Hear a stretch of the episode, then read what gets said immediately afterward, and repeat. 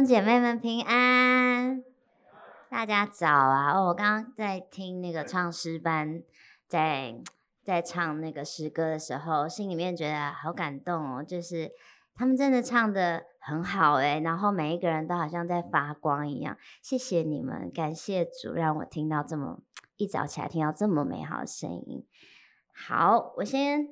呃，来这边跟大家介绍一下我自己。我是呃七岁出道的童星。那因为小时候拍了很多的电视剧啊，所以常常就会有很多人都问我说：“哎，你这么小就出来工作？”我算是七岁就那个经济独立了，不靠任何人这样。但是大家都会问我说：“为什么会踏入这个圈子？”其实跟我的原生家庭有很大的关系。来，我来看一下。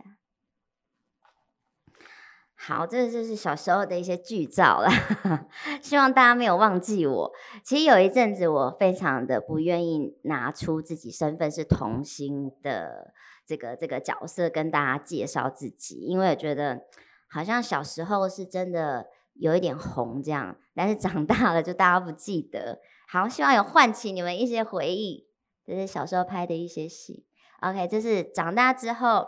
呃，我前阵子才拍完那个女力报道，然后现在在那个机智校园，机智校园生活，因为是客串，我有点不记得那个名字。里面也有一些，就是如果大家有兴趣的话，有一些客串的角色，大家也是可以看到我这样。好，接下来我们就很快进入主题，因为今天听说那个时间很赶，如果大家有兴趣，等下十二点可以继续听哦，会比较多细节的小故事。好，我来介绍一下，这是上帝给我的第一个男人，就是我的爸爸。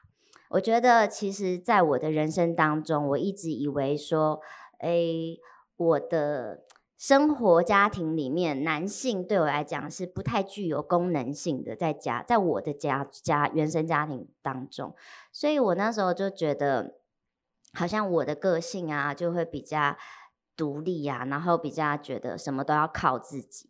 在我还没有找到天赋之前，我一直都是这么坚强的。然后我也说了嘛，我七岁就开始赚钱。那上帝派了这第一个男人给我，就是是一个让我又爱又恨的爸爸。那我我的爸爸呢，他基本上非常的疼我，我所有的任性，他几乎都是笑着买单的。可是就是呃，他的人生当中，他只负责了疼我的部分。可是其他的时候呢，他在这个家中是没有功能性的，就是他没有出去赚钱啊，没有养家啊，因为这个责任就是落在我的身上嘛。那小时候呢，我们其实是住在一个像这样子的家庭，就是呃，我一印象很深刻的，我住在一个台风来的时候，那个铁皮都会那个。会会跟着很像在歌唱一样，就是小时候其实还蛮乐观的，我就觉得哦，台风来的时候，我们家的那个屋顶都快掀了。我们一家四口，然后住在一这个铁皮屋呢，前面是人家那种工厂啊，人家要开会的地方，后半部有一个小房间，那才是我们一家四口住的地方。所以其实小时候的生活环境并不是很好，也才会就是让。妈妈因为一个契机，想办法就是把我就是带到演艺圈，然后再扛这呃负担起养家这个责任。好，然后因为爸爸的不负责任啊，我一直到了国小的时候才有意识到说，哎。怎么好像妈妈始终很辛苦啊？然后要养呃，我没有觉得我在养家。小时候就觉得说妈妈带着我拍戏，可是为什么别人同学家里都是爸爸在赚钱，然后妈妈在顾家？这样开始有意识之后，我就发现不行，我一定要想个办法，要把我爸爸给唤醒，让他振作起来。这样，那我记得我一直到国小四年级的时候。我写了一封就是千言书给他。我在四年级的 的智慧来讲，我用尽了所有我想得到的、学到的难听的话，我就是叫他去当，就是叫他去当那个呃呃流浪汉啊，就叫他不要在这个家里面。我就觉得他在这个家里面都是让我辛苦，让妈妈辛苦，然后每天只会对着我笑，就是。这件事情其实在我心里也是也是矛盾的，因为我很我我爸爸很疼我，所以我又很爱看到他每天哄我啊，对着我笑。可是他又不工作，我又觉得自己应该要懂事，要站在妈妈这边才对，去教训爸爸。然后写了一封千言书给他嘛。后来呢，我想说，哎，这个这个这个书信写的应该算是蛮过分的，爸爸应该会醒来一点这样子。然后隔天呢，然后起来之后，我想就是看他的反应，有没有要出去工作啦什么？没有。隔天我爸还是对着我笑说：“啊，小瓜呆，你要不要你要不要吃饭啊？今天爸爸几点接你什么？”然后就觉得天哪，我爸真是一个无赖诶，他就是。骂不醒诶、欸，怎么会就是讲成这样子，信写成那样子，那无动于衷，还是在那边嘻嘻哈哈的。然后我就想说，不行不行，我一定要再想一个。他那么疼我，他应该会很听我的话。我一定一定要再想一个，就是对他更伤害的方式。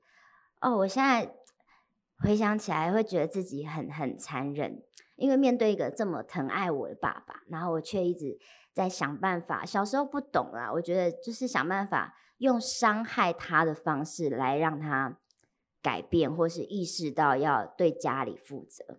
然后接下来呢，我就用了冷战的方式，所谓的冷暴力。我大概有两年，两年以上都没有跟我的爸爸讲过话。那种不讲话是把他当空气到。他经过我身边，我都不会正眼看他那种。哇，我就觉得说，这个方法应该会让他就是大大彻大悟，应该会让他觉得很受伤，然后来就是积极振作起来这样子。OK，这个是我意识到的哦。那后来呢？呃，我就持续的在拍戏、拍电影嘛。那后来在不跟爸爸讲话的这几年当中。我我有一天就在拍电影的时候，跟妈妈就接到了家里哥哥打电话回来。我觉得，呃，我不晓得大家对于冷暴力的这个感受是什么，但我一直到长大还是会有一点觉得，哦，我的爸爸他这样子，他后来生病了，然后我就想到，哇，这长年以来我没有跟他讲话，是不是？对他心里面的那个伤害很大，让他生病。因为那天我就我就记得我在拍电影的时候，然后妈妈接到电话说：“哎，爸爸中风了，他从从沙发上摔下来。”哎，在座应该大家的这个医学常识都比我好，因为那时候我就觉得中风应该是一个什么样的概念，就是不能动嘛。然后我也没有觉得就是很。很严重，不知道那么严重。然后他从沙发上摔下来之后，我跟我跟呃妈妈就赶到医院去看他。那时候去看他的时候，想说哇，每天这样笑眯眯的爸爸，突然之间没有表情，然后就是一个生病的样子。看了，其实我觉得，呃，就要对我那时候小小的心灵来讲，那个记忆很深刻。可是我又不知道是怎么回事了。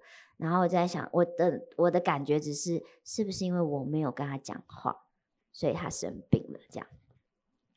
然后到生病之后呢，我们就每天都要到那个安养安养院看他，因为医生诊断出来就是肺癌的末期。那时候知道的时候已经是末期，所以其实呃治疗也也不太能够起得了作用这样子。然后我就每天就到安养院去跟爸爸。撒娇啊，把那些这几年没有跟他说的话，就是在他不能讲话的时候，然后跟他把这些话传达出来，就是表达对他的爱这样子。但其实我其实心里面是有遗憾的，就觉得哇，我那几年连一声爸都不叫，那现在想要跟他讲话，他却是不能跟我讲话的。好，我们来看一下下一张照片。嗯，我是吧？对对对，OK，这个就是我在我爸过世之后，我就在手上刺青。然后这个这封信呢，就是呃这几年冷战我没有对他说的话，其实很遗憾。但是因为这个内容太多了，我也不知道该从何说起，我就把它变成一个信封，然后就是寄到一个他沉睡的世界，所以有个眼睫毛，眼睛闭起来这样子。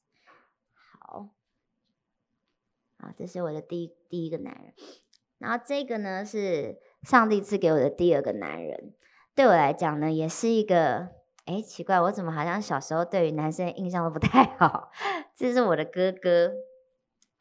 哎，我的哥哥到现在啊，跟我都还是一个比较属于陌生的状态。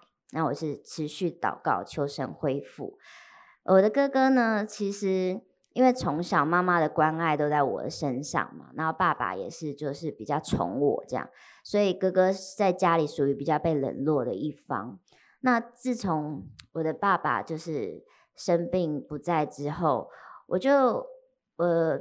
以前也不觉得，就是哎，爸爸是一个家里这么重要的人。可是，在我爸爸过世之后，我才发现说，哦，我的我还是一个小女孩，我心里面还是有一种家里的大树倒下的感觉。但这个感觉呢，很很复杂，是因为你没有办法投射到任何人身上，因为你是家里赚钱的人，然后，呃，你又不觉得说爸爸这个角色很重要。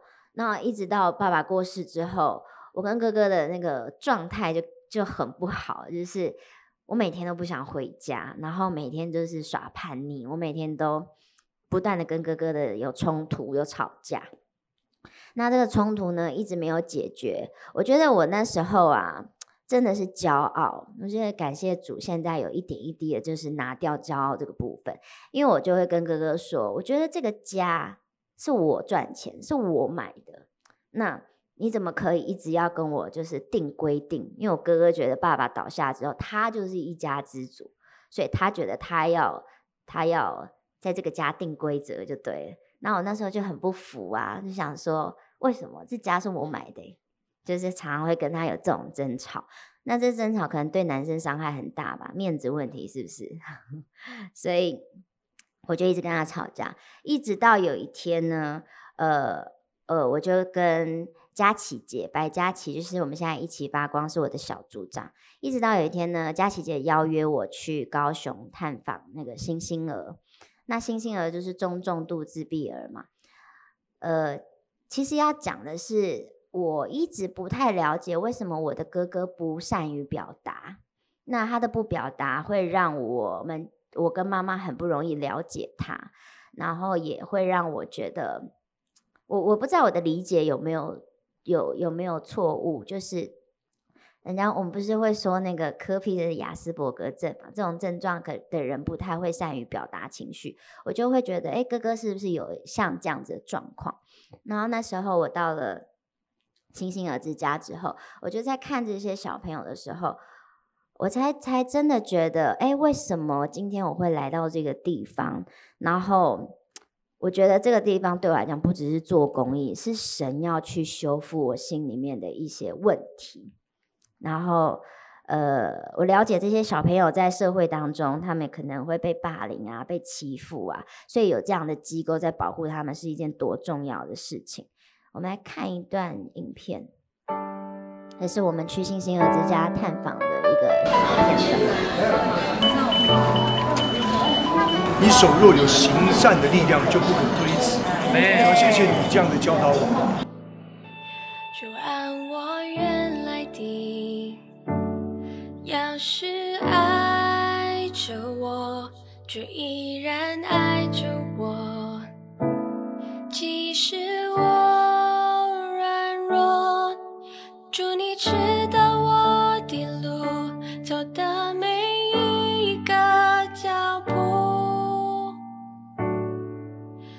就亲自带领我，我愿。我觉得今天这样子，不管是观察陪他们做事也好，我曾经用我以为对待他们的方式是不一定恰当的。即使我。每一个小朋友，每一个老师都非常的辛苦，非常认真。每一个小朋友状况都不一样，然后每一个老师，他们任何一个人的状况，他们都非常的清楚。然后他会跟我们讲解，他这个行为、这个举动，是因为他想要表达什么，所以让我发现我有多么的无知。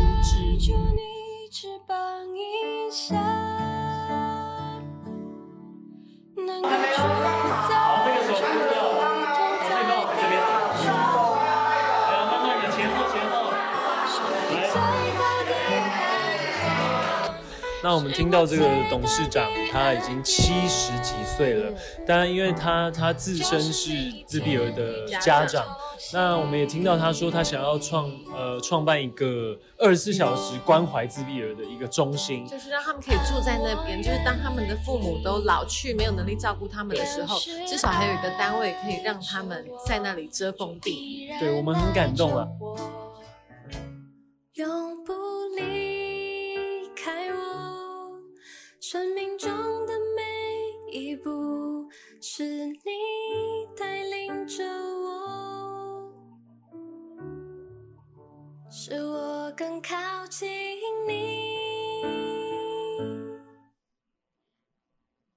好，这个就是我们去那个星星的之家的一个影片。我每一次在看这个影片的时候，心里面就是很，还是会想说，就是呃，我我需要借着做很多的公益，然后去了解说，这是。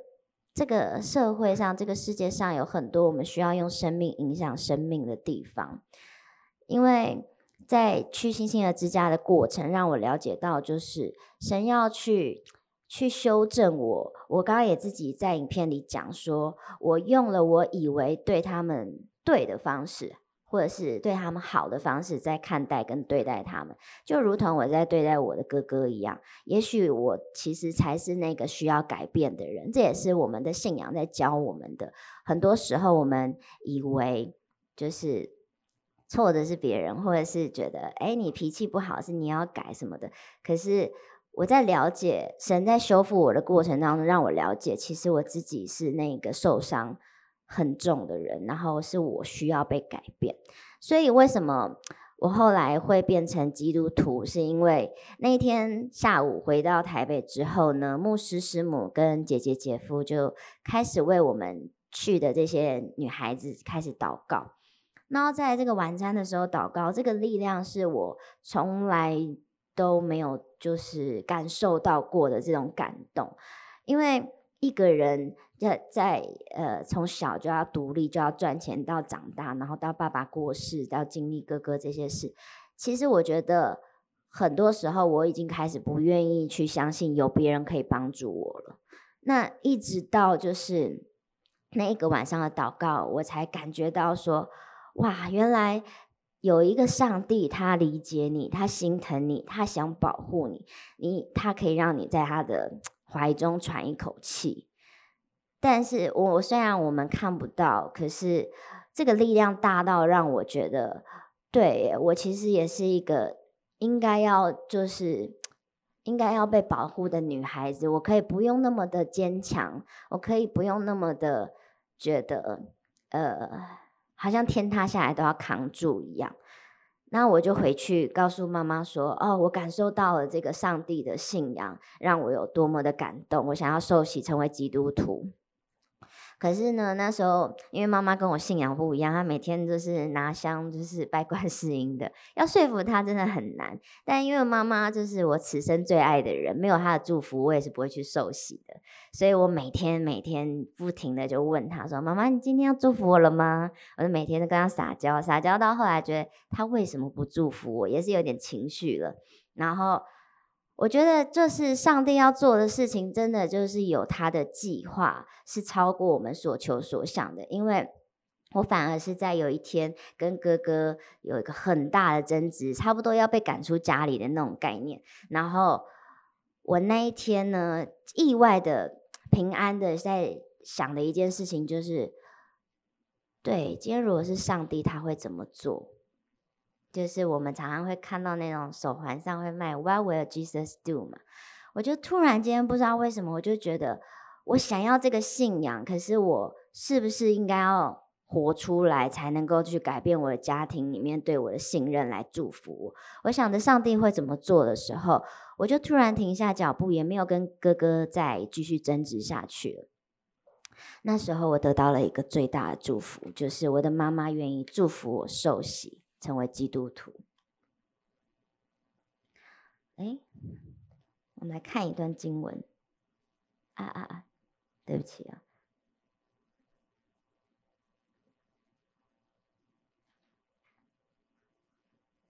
哎，好，没关系。这个是这个是我妈妈传给我的讯息，就是呃，她在祝福我成为基督徒，这就是她就是能表达里面最好的 那个爱的表达。反正我看到他这样子的文字讯息之后，我就很感动，我就知道我得到他的祝福了，我可以我可以去受洗了。好，我们来看下一段经文，我们一起念好吗？好。罗马书八章二十八节，我们晓得万事都互相效力，叫爱神的人得益处，就是按他旨意被召的人。刚好今天那个陈牧师的分享里也有这段经文，我觉得非常的感谢主。对，我觉得，呃，我今至今啊所做的每一件事情，在我成为基督徒的路上啊。我都看，慢慢回头看，真的清清楚楚，慢慢看懂了神在我生命当中要去修补我的，要我学习的每一段路程，真的都是充满爱，然后也让我变得越来越柔和。那我也，我也明白，就是那天去做公益对我的意义了，更明白自己受洗成为基督徒的那一刻，就是像我刚刚一直讲，上帝要修复的是我自己，所以如今我就是一个新造的人。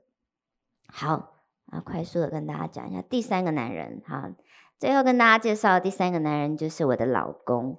感谢主，因为我本来对婚姻其实是有一点充满恐惧的，也有想过就是，哎，要不然就是单身一辈子好了，就是谈谈恋爱这样子也不错。但是我这我觉得，就是神要给我们的一些。试炼或者是祝福，都是超出我们所求所想的。他要给我的，其实远大过于我想象得到的，其实是更多的。在我在一起发光受洗之后，这个影片在 FB 上被我一个十八年前的老朋友看到。然后这个老朋友看了以后，他那时候在大陆工作，他就传了一段语音给我，然后就他也录得很兴奋，然后想说是我受洗，他为什么那么开心啊？那时候还不理解，就是哦，原来看到生命得到救赎是一个这么兴奋的事情。然后也因为疫情，他从上海回到教会以后，我们再一次的相遇，相遇之后呢，我们又不是那种会主动联络彼此的人，然后这时候我觉得。在场如果有未婚的男生，可能要学起来，教大家一个小撇步，就是呢，这个十八年前的老朋友呢，他就开始跟我说，那不然我们每天晚上来做一个晚安祷告好了。那因为我刚受洗，我不知道晚安祷告是什么东西，后来才明白，哦，原来只是他想维持跟我联系的一个方法，是不是要学起来？从此以后，我们就每天晚上都会联络啦，对不对？OK，然后。这个晚安祷告呢，也也就是我觉得是神在我们当中，让我们彼此的连接更深。因为我也没有想过，就是我我受洗之后会得到一个老公。然后坦白说，在这个疫情 当中，对我来讲是一个很满足的获得。那因为我们是在疫情当中，所以我们的那个婚服也也麻烦了牧师在线上帮我们做一个一个简单的婚服。当然，我们持续到现在还是有在。做婚服，哎，不是结了婚以后就顺风顺水的，大家都 应该心有戚戚焉吧？我们还是很需要神在我们的婚姻当中做王掌权。好，然后呃，因为我们每天呢都祷告祷告，也彼此之间就有了感情。然后这个感情呢，我也说了嘛，神就是在我们当中动工。然后有一天呢，我的我的这个十八年前的老友就在我的生日的时候请我吃饭。然后那时候呢，我也就是我们彼此为彼此祷告的时候，他借着祷告，我跟你讲，借着祷告可以做很多事。他借着祷告中跟我说，他觉得我是上帝为他拣选的天使，这是很美的话，哪个女生不心动啊？对不对？然后他说完，他就说，他就抬起头来，那一幕真的很像偶像剧。他就问我说，愿不愿意跟他交往？然后再来就是大家看到的，对，我就是交往五个月我就闪婚了，是有没有很不理智？才五个月而已。好，今天这个十八年前的友人呢，也有来到现场，就是我的老公。我们来一起看一篇经文。耶和华说：“那人独居不好，我要造为他造一个配偶帮助他。”到现在，其实我们夫妻都还在学习的如何的帮助彼此。我也一直不断的在提醒自己要要温柔，要把丈夫当作头去顺服他。这个在场的这个各位才德的妇人都要学起来。然后传道书四章九节说，两个人总比一个人好，因为两人劳碌同得美好的果效。诶，这句话其实有非常深刻的打动到我，因为我就是。呃，说了，我一一直以来都一个人在赚钱，然后一直到了结婚之后，进到婚姻里，我觉得这句话说的很好诶，因为你看哦，夫妻之间，如果当然我们要一直维系在一个神的爱里啦，如果因为比如说老公出去上班工作。有遇到不顺不开心回来，我可以安慰他，我们可以一起祷告。那我出去工作也是，所以两个人之间呢，是彼此可以得到很多的安慰跟力量，然后再这可能会比单身的人再容易更快的恢复，然后就觉得嗯好，明天就好好工作，就是一天的那个烦恼一天当就好。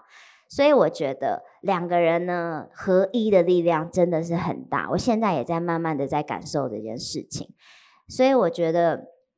上帝真的很恩待我，他他为我量身打造了一个老公来来修复我过去对于男人的一些想象的伤害，然后也让我更愿意就是交托给上帝我所有的这些劳苦重担。那我觉得，我觉得大家都在在这件事情上面要有盼望，因为我觉得。你永远想不到，就是上帝的计划跟安排是什么。我们真的只有全然的交托给神。然后我在老公的帮助之下呢，我去参加了一个我也想不到的比赛，就是我去参加了那个大嘻哈时代，大家知道吗？它是一个饶舌比赛。那因为在祷告当中呢，我就有提到说啊，我就是最近很想要学习，就是饶舌啊。那大家很难想象我会饶舌，对不对？就是。我决定保留到下一次再表演给大家看。对，好，我觉得这个这个跨跨出这一步是让我觉得自己很勇敢的地方。感谢主，也感谢感谢我台下的这个神队友。那现在呢，我是我们一起发光敬拜团的一员，然后我们夫妻也都在。一起发光稳定的聚会，每一天呢，我们也我会上神学院查经班去领受神的话语，在装备自己，希望自己能够为主征战，然后抢救更多的灵魂。然后我们也会到各个教会去四处传福音。真的非常感谢上帝愿意使用我们夫妻俩，我们将这一切荣耀拍掌归给上帝，谢谢。